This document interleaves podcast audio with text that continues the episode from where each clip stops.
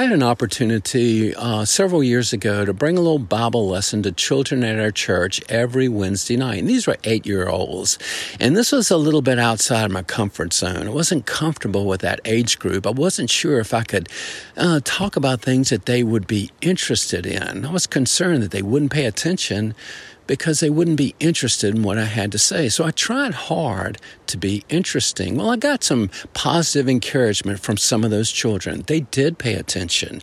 I looked at them and they were looking at me. They seemed to be involved in the lesson. And if I asked a simple question, they had the right answer. Well, there was one little boy who sat in the back who was a point of discouragement for me because whenever I looked towards him, he was never looking towards me. He seemed to be uninvolved, dis disinterested, uh, preoccupied with something else. And I concluded this I think I should just maybe just leave him alone so I won't embarrass him with questions that he can't answer.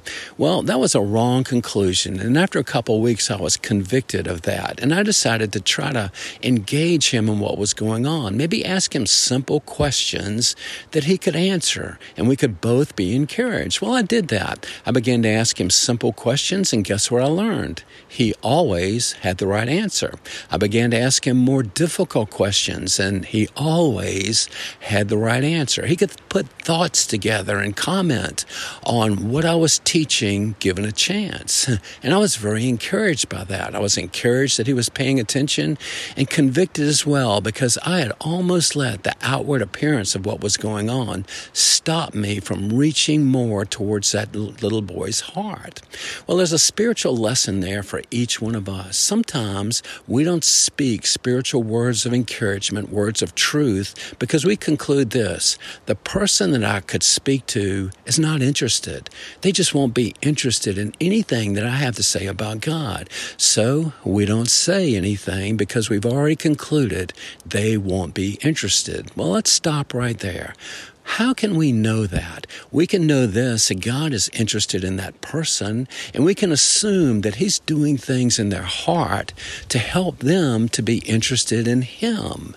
And He wants us to play a part in that. One of the things we can do is plant little seeds, little spiritual seeds of encouragement in our conversation, in our everyday life. As we have a chance to relate to people, we can plant little seeds of faith in the situation. We can mention God or our faith in Jesus or or the grace of God, or that's something good to pray about.